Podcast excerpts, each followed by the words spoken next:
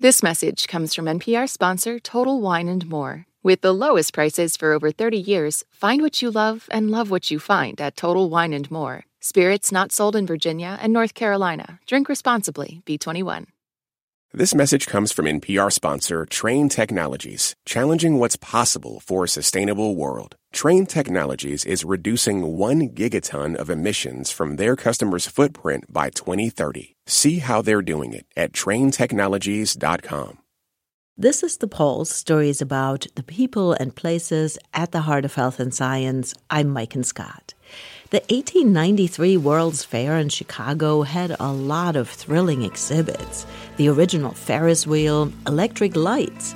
But one of the biggest attractions was a guy in his underwear, a very muscular showman named Eugene Sandow kind of flexing and preening and he's he's packing the theater every night with people who are lining up to see this curiosity this is historian natalia mehlman petrzela almost this kind of freak show act. This is something that you went to go see, the way you would see the bearded lady or what they called at the time the Siamese twins, right? The fattest man, etc. It was a peculiar thing. You can find old films of Sandow. He had six pack abs, a really strong back. This guy who spends so much time on his muscles and then goes and shows them off. And to me, it's this really interesting moment where exercise was a performance. But he was not an early version of today's fitness influencers from my understanding of that period, nobody in that audience looked at Sandow and was like, ugh, I should really be working out. That kind of guilty feeling was not yet part of our culture.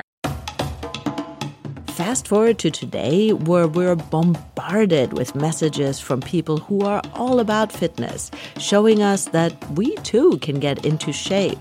It's a habit many of us try to cultivate, myself included. I lift weights a couple of times a week. Whoa, okay, one, two. On this episode, exercise and the role it plays in our lives. How does it affect our health, our brains, and well being? We'll also check out different approaches to getting in shape. To get started, let's stick with historian Natalia Mehlman Petrzela.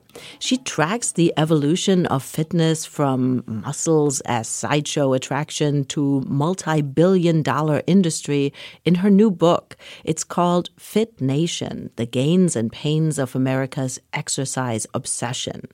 And she knows this subject not just as a historian, but also as a fitness instructor. She teaches a technique called intensati it's a combination of martial arts, dance, and affirmation. So you're punching and saying, I am strong. I am powerful. I am powerful. And it's a whole room of people doing this together. I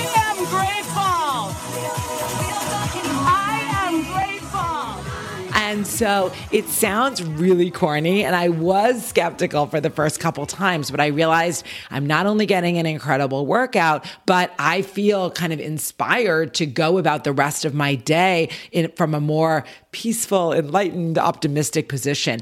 So, in her latest book, Natalia combines her love of fitness and history, tracing how fitness became such a big part of our culture.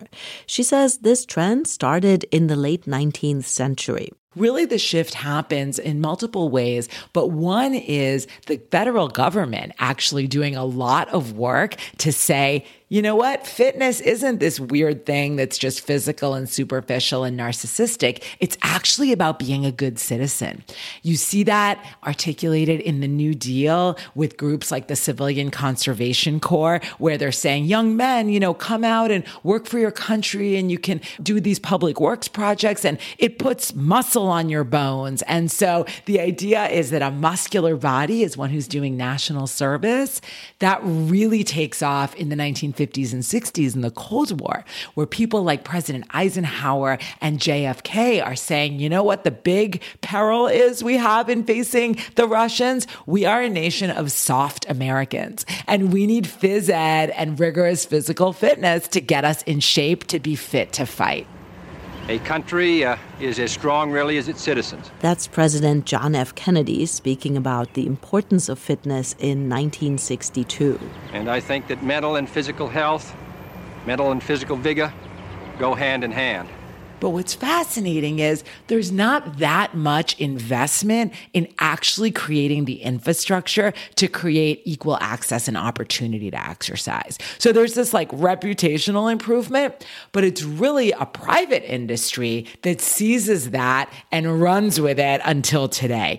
And I'm wondering how much our changing work environments played a role, the change in nutrition. You know, as the nation became more prosperous and as the nature of work changed, more people were now not doing physical work.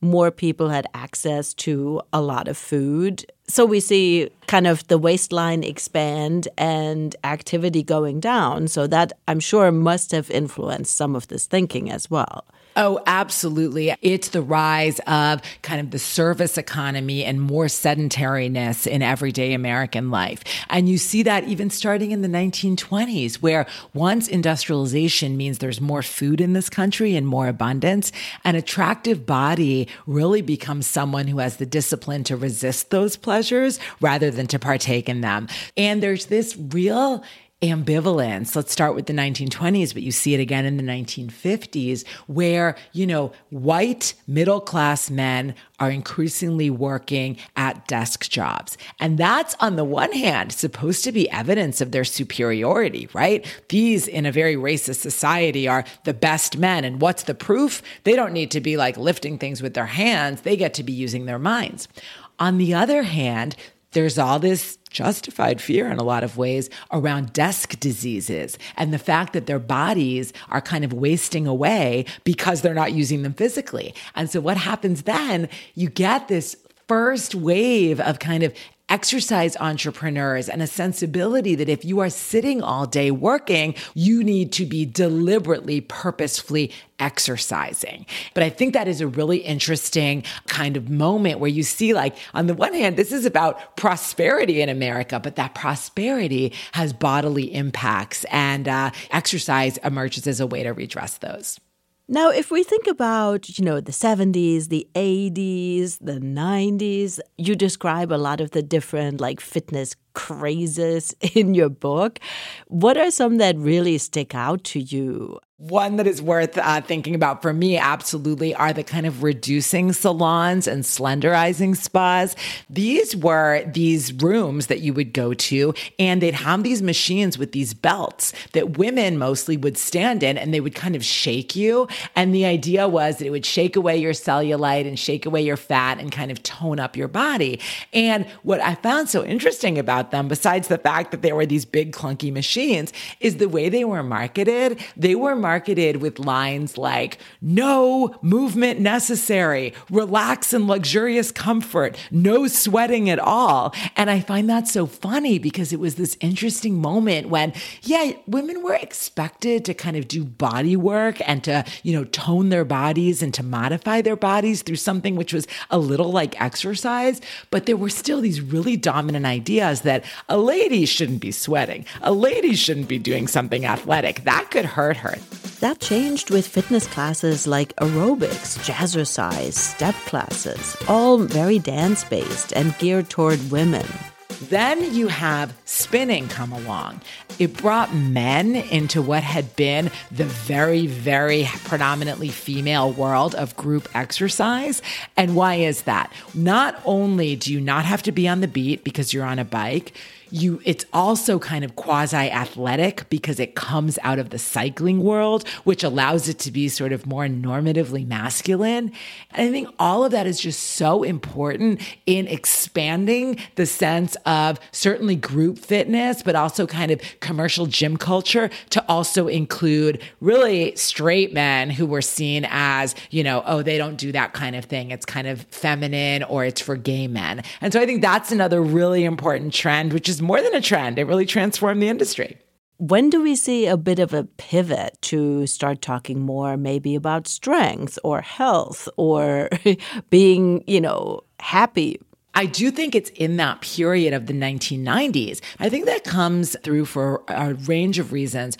Two major ones, I think, are one, you know, this is the era that sports historians call that of the daughters of Title IX. It's the era when a generation of, you know, young women, older teen girls never knew a world in which they were not legally guaranteed access to sport. So there's this kind of collective sense that, like, yeah, I can be strong and physically active. And like, I'm not just working my body to be thin and pretty. Like, that's not the only purpose. So I think that sensibility shift really The other thing that I think is really important is that it's really in the 1990s when the yoga world and the fitness world really fuse in important ways. The language of yoga, which is about so much more than the physical body really infuses the fitness world in a way that it had not before. So people are talking about enlightenment, about having a practice rather than going to a class. And it kind of really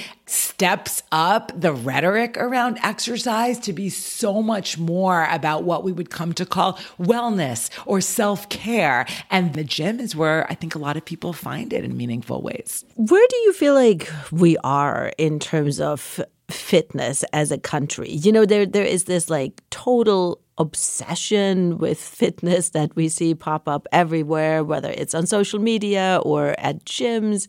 And then there is the reality of of obesity and disease that is unparalleled in the world. And somehow these two things live side by side. So uh, where are we going with this? And do you see any signs that maybe we are coming toward a healthier place. I think we are at this really interesting moment where, as a society, we pretty much agree exercise is good. More exercise and more opportunities for exercise is a positive thing.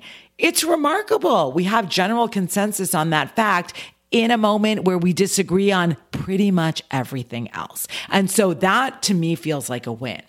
The issue is, even as we agree that exercise is good and there more people should do it, we have not come far enough in that consensus to actually have a policy framework to enable that access. And so to me, that's really the next step. What would a kind of bipartisan coalition look like to say, you know, we need safer streets, we need better lit parks, we need access to sports, we need phys ed programs that are well funded. And I don't see any kind of policy work right now, which is really taking that on.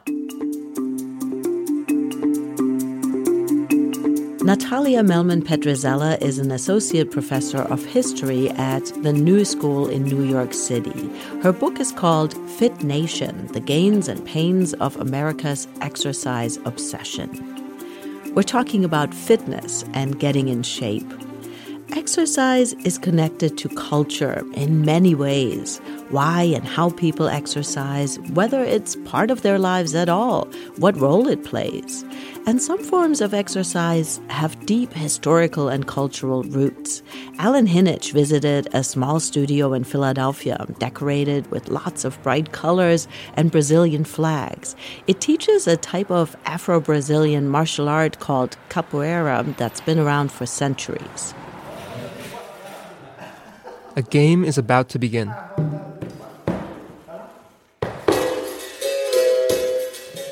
Three people are holding instruments a hand drum, a tambourine, and a single string bow. The rest of the group forms a circle. Two people step into the middle, tap hands, and then they cartwheel and start throwing kicks at each other. As an outsider, it looks like an acrobatic dance. There are handstands and somersaults, people move in and out of the circle, but it's not really a dance at all. It's practice for a fight, disguised as a dance, and the goal is to dominate space, to drive the other person out of the center of the circle. So that was good, because everything in the planet is about rhythm. Everything is about rhythm. You have a rhythm, you go far. That's club director Adenilson dos Santos, or Mestre Doutor as the students call him. The title Mestre signifies his top rank in capoeira, which took decades to achieve. And Doutor means doctor in Portuguese. It's his nickname for also being a nurse. Mestre was born in the north of Brazil and brought capoeira to Philadelphia nearly 30 years ago.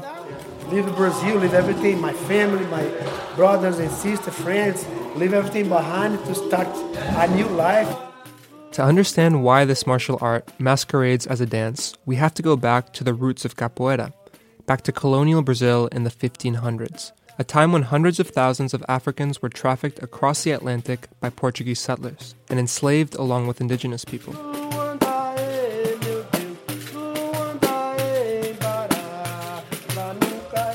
What happened when the slaves came to Brazil with the Indians and they just fused together and then capoeira. By fusing African music with indigenous acrobatics, capoeira became a way for enslaved people to practice fighting while not catching the eyes of their oppressors. Over time, this ritual also became a means for preserving identity and spirituality. That's why people who practice the sport today still use the same instruments, like the pandeiro, a tambourine, Tambourine, pandeiro, pandeiro. So in there we have agogo, a double bell, nuts. That nut, yeah, yeah. came from a tree, Come from a tree, yeah. So you and the iconic that. single You know, stringed bow, the beating bow, which looks like a fishing rod. Uh, what's the history of the uh, of the instrument? Where where does Well, this is the beating bow is being proved out is original from Africa, not Brazil. But they came they came in a memory of slavery in Brazil because they're not allowed to take anything. So but a capoeira is original from Brazil. So what happened, we got that gift from Africa was the music, the, the, the rhythm. One, two, three for samba, for capoeira. For After slavery was abolished in 1888 in Brazil, capoeira became criminalized, and the only way of practicing for decades was to do it in secret. To avoid getting caught by the police, capoeiristas would come up with nicknames for each other. It became a tradition that still holds more than a century later. My capoeira name is Da Vinci. They call me Contra Mestre Coqui. I would answer to Hannah or I would answer to Coruja, that's my capoeira name. It wasn't until the 1930s that the practice became legal. But even then, police cracked down on capoeira groups because they associated the sport with crime. Brazilian government, especially the, the, the militaries, and they come without no warnings, hitting people or running the horse in the top of the middle of the circle. Yet, capoeira persevered, and now it thrives as one of Brazil's most popular sports, thanks to schools that help formalize the practice and attract international support, like this one. Mestre students alone have spread all over the world, opening their own clubs. That's in California, and Arizona, Ohio, North Carolina. I have a student in my have a school in Japan, in Japan, and another one in China. So Guatemala I have a student. All came from Philly. When I first approached Mestre about doing a story on capoeira, he insisted that I try it myself. But I never got past the white belt in karate when I was a kid. I'd given up on kicks and spins a long time ago. But after leaving that first session, I just couldn't get the sound of the beating bow out of my head. It pulsed and it pulsed, and I imagined how it would feel to pull off a handstand or a cartwheel. So, I came back. I tried handstands and almost fell on my back. I couldn't lift my legs high enough for a decent kick. When I entered the center of the circle, everyone took it easy on me. But it's not like that for everyone. Another student got tripped in the middle of a kick. If you fall, you lose the round. But at the end of class, there are no winners or losers, just a half hour sermon from Mestre about how to dominate space. So your job is to take the space away right away. If you don't have space, you cannot do that much. I can't do that much anyway. Mestre emphasizes that capoeira is all about finding balance within the chaos of the circle, from fighting pair to pair, between the kicks and the rhythm, but also within oneself, and then applying that balance to the rest of your life. Before I go, I asked Mestre one more thing. Which is your um, your favorite song? In capoeira, for me, it had to be happy one because that's what capoeira represents for me. It's a, a happy, happiness for everybody. Um, it can take you out of depression. You can give you weight of life. They can, like they give to me. But I like it most songs like uh, happy one, energized, happy one, make you happy. Like I don't have to. That story was reported by Alan Hinnage. Bonito. Muito bom. Desce one. Coming up, what neuroscientists are learning about the impact of exercise on the brain. And it has this profound effect where you're you're really in the moment, enjoying the moment. That's next on the Pulse.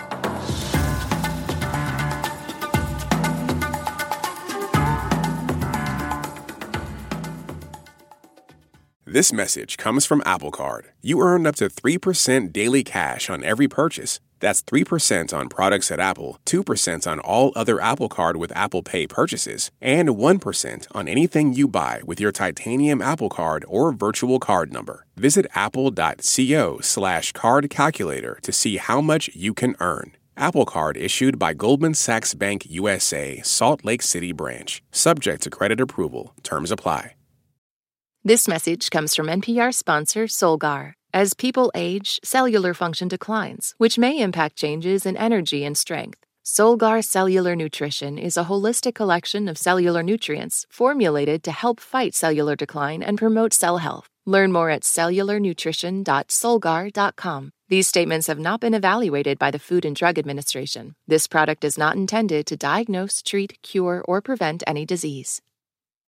Support for NPR and the following message come from Rosetta Stone, the perfect app to achieve your language learning goals no matter how busy your schedule gets. It's designed to maximize study time with immersive 10 minute lessons and audio practice for your commute. Plus, tailor your learning plan for specific objectives like travel. Get Rosetta Stone's lifetime membership for 50% off and unlimited access to 25 language courses. Learn more at rosettastone.com/npr.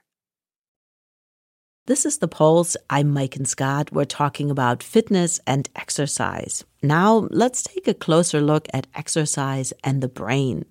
When Jennifer Heisz was in grad school studying neuroscience, exercise was the last thing on her mind. I wasn't super active.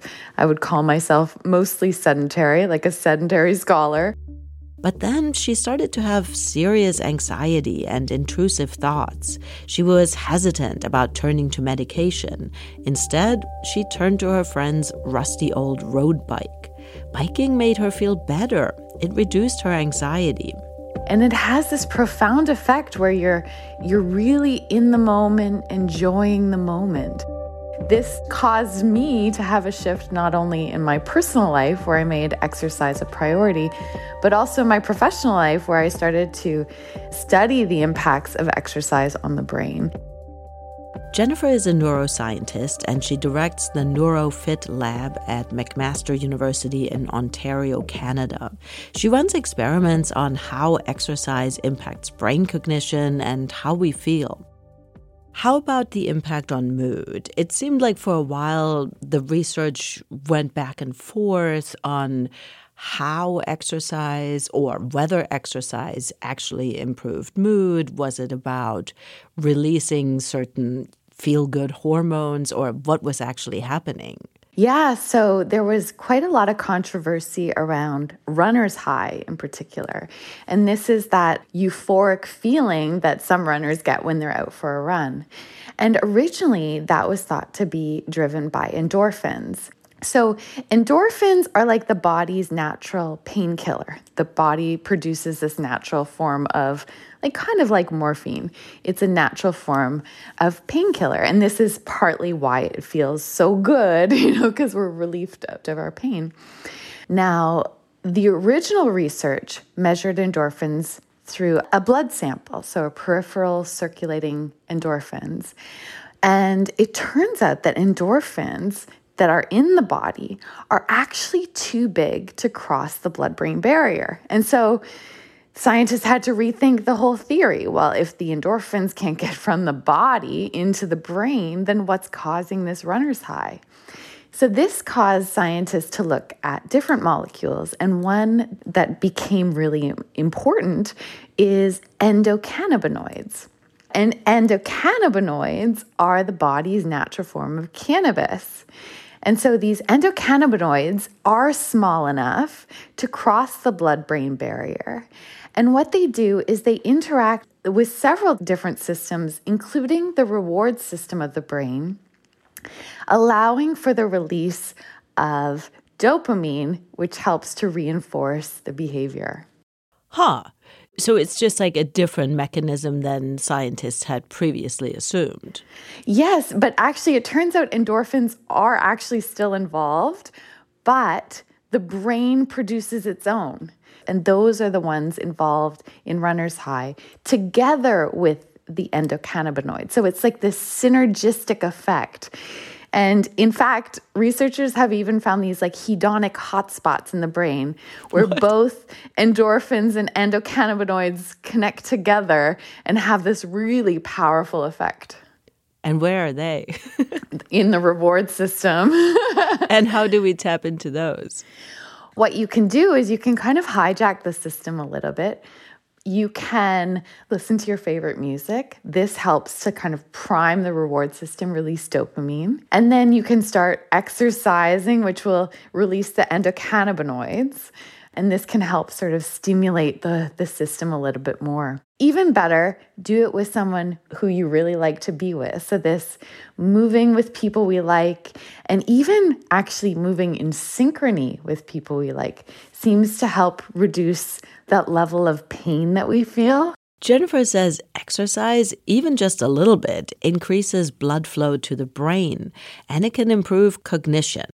What do we know about the impact of exercise on longevity and maybe especially memory function? Oh, yeah. Exercise for brain health in aging is so important, especially when it comes to dementia risk.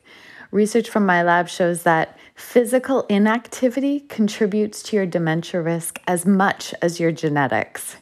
And so we often think our risk for dementia is sort of out of our control. But this research suggests that no, it's not. Our lifestyle plays a much bigger role than we would have imagined. And so, how can people exercise to prevent dementia? Well, this is a really important area of focus for my lab. And some of our research is showing that older adults may need to push it a little bit. and now, so what do I mean by that? Well, one of our studies, we showed that we had sedentary older adults come into the lab and they either did a regular walk or they walked with intervals. So every now and then they would pick up the pace and they would exercise at an intensity that was hard for them to talk. And it was over the course of that training that it was the interval walking that was really beneficial for memory. So we saw an incredible boost in memory performance for the older adults who did interval walking compared to regular walking. You know, I often see older adults in my neighborhood. They're, you know, out for a self paced walk with their partner, with their friend. And I just, we just need to like pick it up a bit, you know, pick up the pace between light posts, add in a few hills, get to the point where at least at some points in your walk, it's difficult for you to have that conversation. You're only able to say a few words, but the full sentence is not coming out. I guess it's it's like that with exercise at any stage. If if it feels like you're just on autopilot and you can do it without even breaking a sweat, then it's probably not quite getting the results that you're looking for. Well, for some things, for neuroplasticity for sure, but for anxiety relief, it doesn't seem to matter how intense you're going. So, research shows that there's this molecule called neuropeptide Y that's released during light exercise. And research from my lab shows that this light to moderate exercise is enough to reduce anxiety in everybody, but especially in people who are high anxious. And so, neuropeptide Y is this really cool molecule that interacts with the amygdala and the amygdala is a center for emotional regulation, but it's it's really a threat detector. It, it responds with fear, it activates the stress response, and it's really hyperactive in people with anxiety disorders. And so, neuropeptide Y seems to protect the brain from trauma and anxiety. And so, research shows now that exercise, even at this light intensity, is enough to promote an upregulation of neuropeptide Y. I think a lot of people can anecdotally relate to the fact that, you know, we feel better after exercise, our mood is better, we just have a better day overall. But often it's so hard to just get motivated. And I've often wondered why that is. Even though I know I'm going to feel better afterwards, it's still hard for me to, to start. Well, I mean, it's because exercising is hard. I mean, it's hard work and it's a physical stressor. And so, both of these things are things that the brain does not want us to do. So, if we think about when the brain evolved, it was at a time prehistorically when we had to hunt and gather our food, expending a lot of energy to do so. And so the brain, when we're not moving for survival, it wants us to conserve energy and stay still. and so the brain kind of makes us lazy. And if we flash forward to today, we don't really have to move to survive. And so the brain is there trying to talk us out of it like, uh, you're too tired. Exercising is hard. You don't even have time right now. You know that that constant rebuttal in the brain. You know, some people exercise because they know it's going to make them feel better. They know it's going to make them feel less anxious. Some people exercise because they want to look ripped mm-hmm. or they want to lose 20 pounds. Mm-hmm. Does any of this matter or is it just good to get in the gym? Mm-hmm. Well, yes, yes, it does matter. and there's a few different parts that I can play on this. So, one thing that we have noticed in our research is there has been a shift in why people want to work out. And this was particularly around the pandemic. So, right at the beginning of the pandemic, we surveyed 1,600 people just to see how they were doing. And we asked them, Are you exercising? You know, if so, why, or what's your motivation to? And before the pandemic, it was really about, I want to look good, you know? And then mm-hmm. during the pandemic, it was, you know, I want to feel good. You know, I'm working out to feel good. There was this shift from physical to mental. And so when we're working out for mental health, we have to get rid of this idea of like performance and like how many calories are we burning. None of that matters. All that matters is that we're moving our body.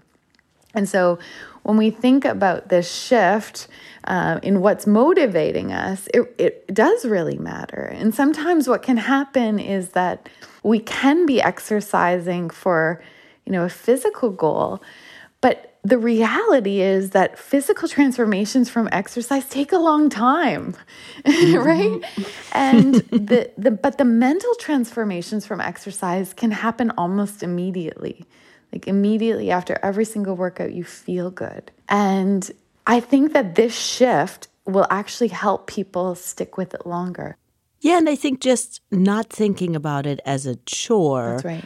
but thinking about it as, oh, this is going to be fun. Mm-hmm. I can turn this into a little game. I can see if I can beat my time. I do that sometimes in the pool, you know, where I'm just like swimming against myself those things make it kind of fun. Yeah, like playing. You're being a little bit creative and and playful with the activity rather than thinking about it uh, like a workout. Take the work out of it and think of it just like as a, you know, it's a time for self-care. When it really comes to exercise for health and longevity, the key is consistency. So do something that you're going to want to do for the rest of your life and make it fun. Jennifer Heisz is the director of the NeuroFit Lab at McMaster University in Ontario, Canada. You're listening to The Pulse. I'm Maiken Scott. You can find us wherever you get your podcasts. Jennifer and I talked about the motivation for getting in shape. And I think, honestly, for a lot of people, myself included, looks are part of the equation.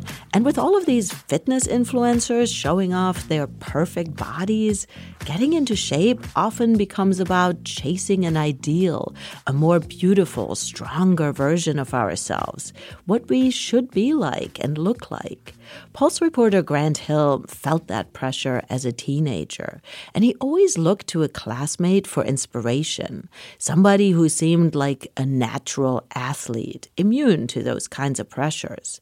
That classmate later became a fitness influencer. When Grant recently reconnected with him, he got a better picture of that life outside of the Instagram feed. A big part of middle school is realizing you're not special a necessary, though sometimes painful, lesson. your class size balloons, and suddenly you're losing at something you didn't even know was a competition. There's theater auditions, advanced math. You're not even the only person named Grant in your grade anymore. There were now two of us me and Grant Temutis. This other Grant always looked so confident, athletic. He stood effortlessly straight and could probably do more push ups than all our phys ed teachers combined. As a kid, I just was that climber, monkey type boy. I was just like on the playground, climbing everything that I could, basically. He just seemed immune to the pressures of proving himself. In high school, everyone looked for ways to show that we were special after all. We just needed to find our niche, our thing. Like many of my guy friends, I turned to fitness, lifting weights, the gym. By then, Grant Temutis was running cross country, wrestling. I, on the other hand, threw up at basketball tryouts. Tryouts. Still, as life got more complicated, Fitness provided a simple formula of happiness for me and many of the boys in my class. Lift more today than you did the day before. Jump higher. Throw faster.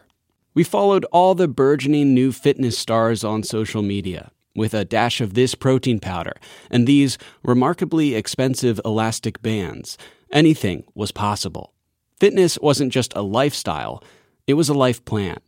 Secretly, as you may have guessed by now, I felt inadequate like I was just not cutting it. And shockingly, it turns out, so did the other Grant. I recently caught up with him.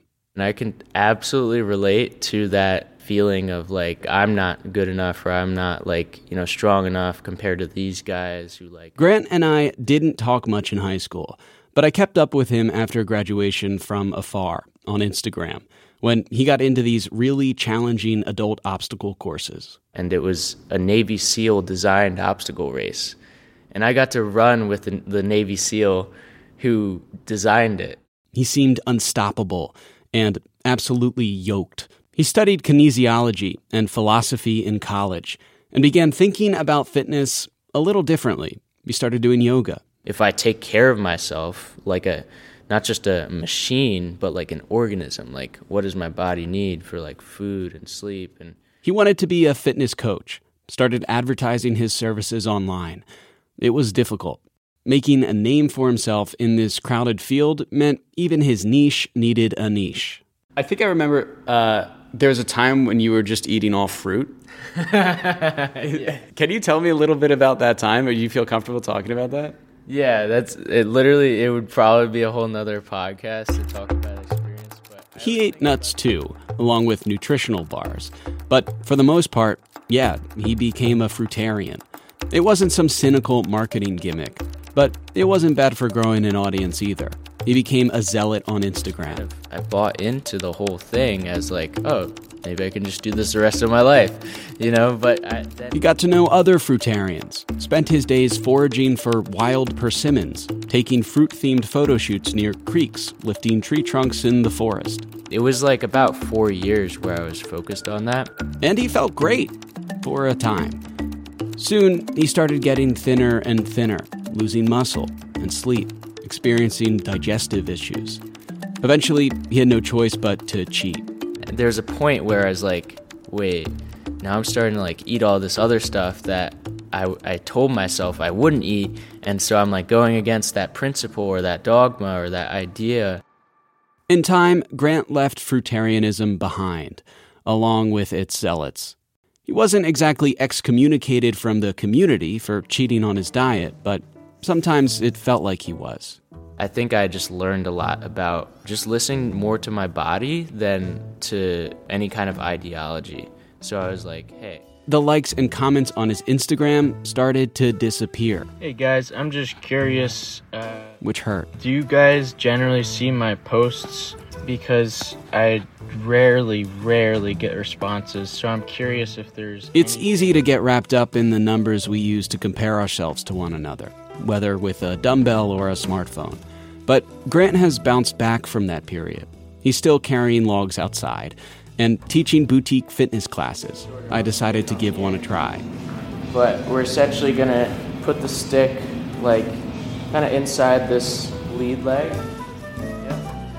I was surprised to find only two other participants there who, to my relief, were not super ripped. You know, I'm 53, so uh, if I try to move a certain way that I haven't moved that way in a long time, I can't quite get there.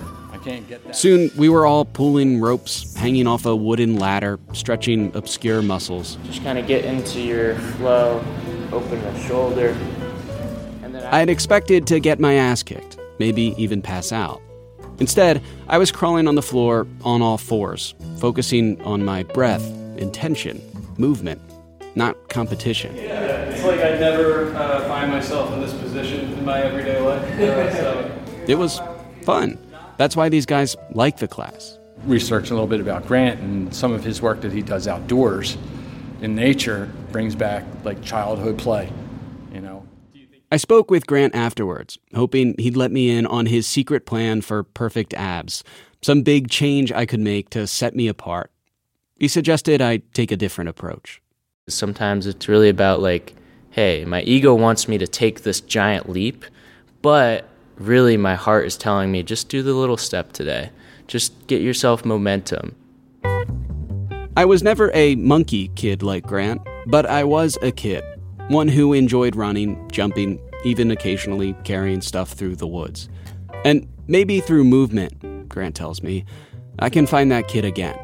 So having that perspective of like, hey, my wellness, my fitness doesn't have to be, you know, superb. Like I just find the meaning of what it means to me. That story was reported by Grant Hill. Coming up, what do you do when you hate exercise, but you're afraid you're hurting your health by sitting all day? I'm all bundled up, and I'm gonna go outside and take my five minute walk. That's next on The Pulse. Oh, it's so bright. Oh, it's so cold. It's windy.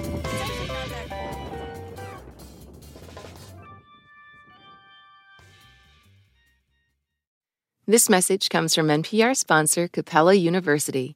With Capella's FlexPath learning format, you can earn your degree online at your own pace and get support from people who care about your success. Imagine your future differently at capella.edu.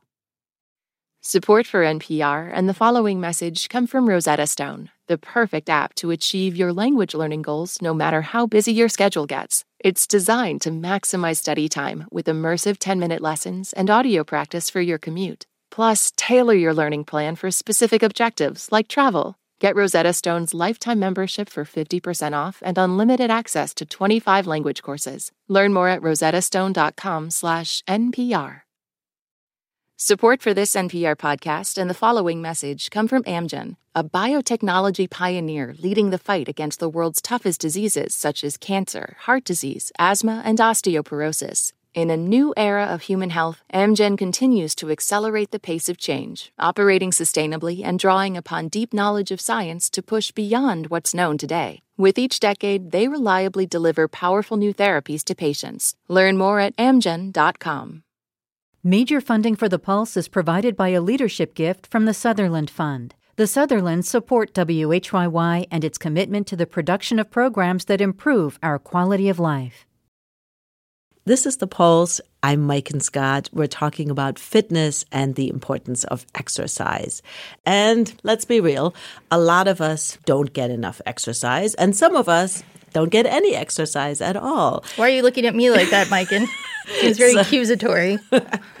I'm looking at Pulse reporter Liz Tung. And Liz, you said in a meeting that you don't exercise. Yeah, that is true. Liz used to ride her bike to work every day, but then COVID hit, we all started working from home more, and now there are days when she really doesn't move much at all. And I sit like all day on a beanbag chair in her living room. And I did start to get a little bit concerned that this was like not good for me because sometimes my husband would be like, "Oh, let's take a walk." And I'd be like, oh, "I'm so tired from sitting all day long." And the research is kind of alarming about sitting. I mean, it's been associated with all kinds of health conditions yeah. from diabetes to high blood pressure, heart disease, what else? cancer. That was the one that blew my mind. I was like, how is sitting leading to people getting cancer? But it just seems like there is this whole host of uh, really damaging effects that sitting has on the body. Like, it actually does seem like it's really, really bad for your health. So Liz was wondering how much exercise she would have to do to offset the negative impact from sitting so much. And the recommendations were all over the place. Everything from just minutes a day to well over an hour. And so I found that not to be very helpful because I didn't really know who to believe. So I decided to reach out to a researcher named Keith Diaz. He's an associate professor of behavioral medicine at Columbia University Medical Center. And he said that my question is actually what everybody wants to know right now. What is the least amount of movement somebody could do to offset the harms of sitting? Keith explained a little bit more why sitting is so bad for us. One idea is that it leads to elevated blood sugar levels because the energy we're taking in from food is not used. The muscles take sugar out of the blood. The thing is, the muscles only do that when they're being used because they need energy. But when you don't use your muscles, when you sit for hours at a time, your muscles don't take the sugar out of the bloodstream, and that can be really harmful. Over time, elevated sugar levels can damage nerves and blood vessels, and that makes sitting detrimental. Yes, so that's the first theory. The second theory is kind of similar, except it has to do with our blood lipid levels. which are your fats in your bloodstream as well. And it's the same concept. If you're not using your muscles, the muscles don't take the lipids out of the bloodstream and help to control them and break them down. And then the third theory is that sitting raises your blood pressure. So when you sit, you're bending your knees. And it's very similar. Let's think about your blood vessels as a hose. When you bend your knees, you're putting a kink in the line. So basically, you're putting a kink in the line and you're exposing the blood vessels in your legs to really harmful pressure.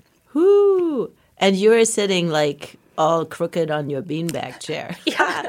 the way I sit is like maximum hose kinkage. Like, there is no way blood is getting, it's it's probably just like pooled in my legs and then like stuck there.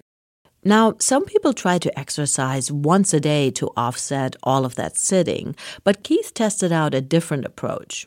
What if people took short exercise breaks throughout the day? He calls them exercise snacks. Could that cancel out the harmful effects of sitting? He tried different intervals, like sit for an hour and take a short one, five, or 10 minute walk, or sit for only half an hour before taking your walk. So, the good news is that all of the walking breaks decreased blood pressure, but only one had a major effect on blood sugar. We found that walking five minutes every half hour reduced the surge in blood sugar after eating by 60%. So, a five minute movement break after just half an hour of sitting seemed to be the most effective. But that sounds like a lot in terms of making time for it so frequently. Liz decided to give it a try and she recorded her efforts. It was still pretty cold out then in Philadelphia.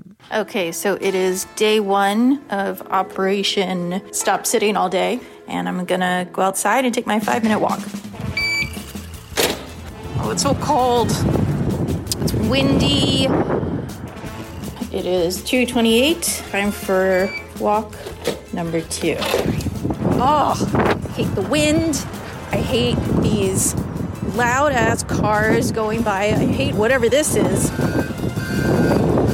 Oh my god, I hate this thing. It's 4:15. I got sick of going outside, so I'm taking a walk around the office. Very self-conscious about talking to myself. On the plus side, opportunity for stairs here. Ugh, okay, here we go. If I weren't doing this story, I think I probably would have given up on the five minute walk every half hour, like after, probably uh, on this walk. So, yeah, that was the last walk that I took. And I have to say, it was both more annoying and less annoying than I thought it would be. Like, I thought that the most annoying part would be interrupting my work every 30 minutes to like get up and go on a walk. And I was kind of 50 50 there. Like the first few times, I was like, oh, this is great. I'm like breaking my work into 30 minute chunks and that it's helping me wrap things up sooner than I might have otherwise. But as the afternoon went on, I like did have something that I couldn't or I didn't want to interrupt. And then that like threw off my schedule. So I think it's probably pretty unrealistic for most people to be able to follow like a strict every half hour walking schedule. And this is something I brought up with Keith, hoping that he was going to give me some answers for what the solution is or like how it's actually fine.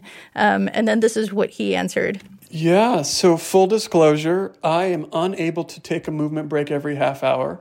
Could I do it? Yes, but I find it terribly interrupting when I'm in the middle of something. I just find it really hard to, to pull away. Keith told Liz that he has other ways to keep moving, like a cycling desk at the office. And he takes lots of walking meetings where he's walking while talking. And that inspired Liz to try to find some ways to move a little bit throughout the day. But the funny thing is, Keith basically told me that we shouldn't actually focus so much on these numbers, on getting the quote unquote right amount of exercise. Actually, the most health benefit you get is going from zero minutes of exercise to 10 minutes or 20 minutes or 30 minutes. That we call it a steep early slope. The greatest benefits you get are from going from inactive to active. And I think people need to recognize that even if you fall short, that's okay, that any movement helps and is beneficial. And of course, I told my husband about all of this, and now he's insisting that we take a walk every night after dinner, which I don't love, but he's like, but it'll control our blood sugar. I'm like, oh, okay. so I guess it, it, the whole thing has grudgingly moved me into doing a little bit more movement every day. Yeah. Thank you, Liz. Thanks, Megan. That's our show for this week. The Pulse is a production of WHYY in Philadelphia. You can find us wherever you get your podcasts. Our health and science reporters are Alan Yu, Liz Tung, and Grant Hill. Marcus Biddle is our Health Equity Fellow. Charlie Kaier is our engineer. Our producers are Nicole Curry and Lindsay Lazarski. I'm Maiken Scott. Thank you for listening. Support for NPR and the following message come from Bombas. Bombas makes absurdly soft socks, underwear, and t-shirts. And for every item you purchase, Bombas donates another to someone facing homelessness. Get 20% off your first purchase at bombas.com slash NPR and use code NPR. What does it mean that Trump's mugshot recalls Paris Hilton's? What does the fake resume of George Santos tell us about American myths? What if I told you that the Kardashians are the new Kennedys? On It's Been a Minute, I give you fresh ways of thinking about what's going on. Listen every week to It's Been a Minute from NPR.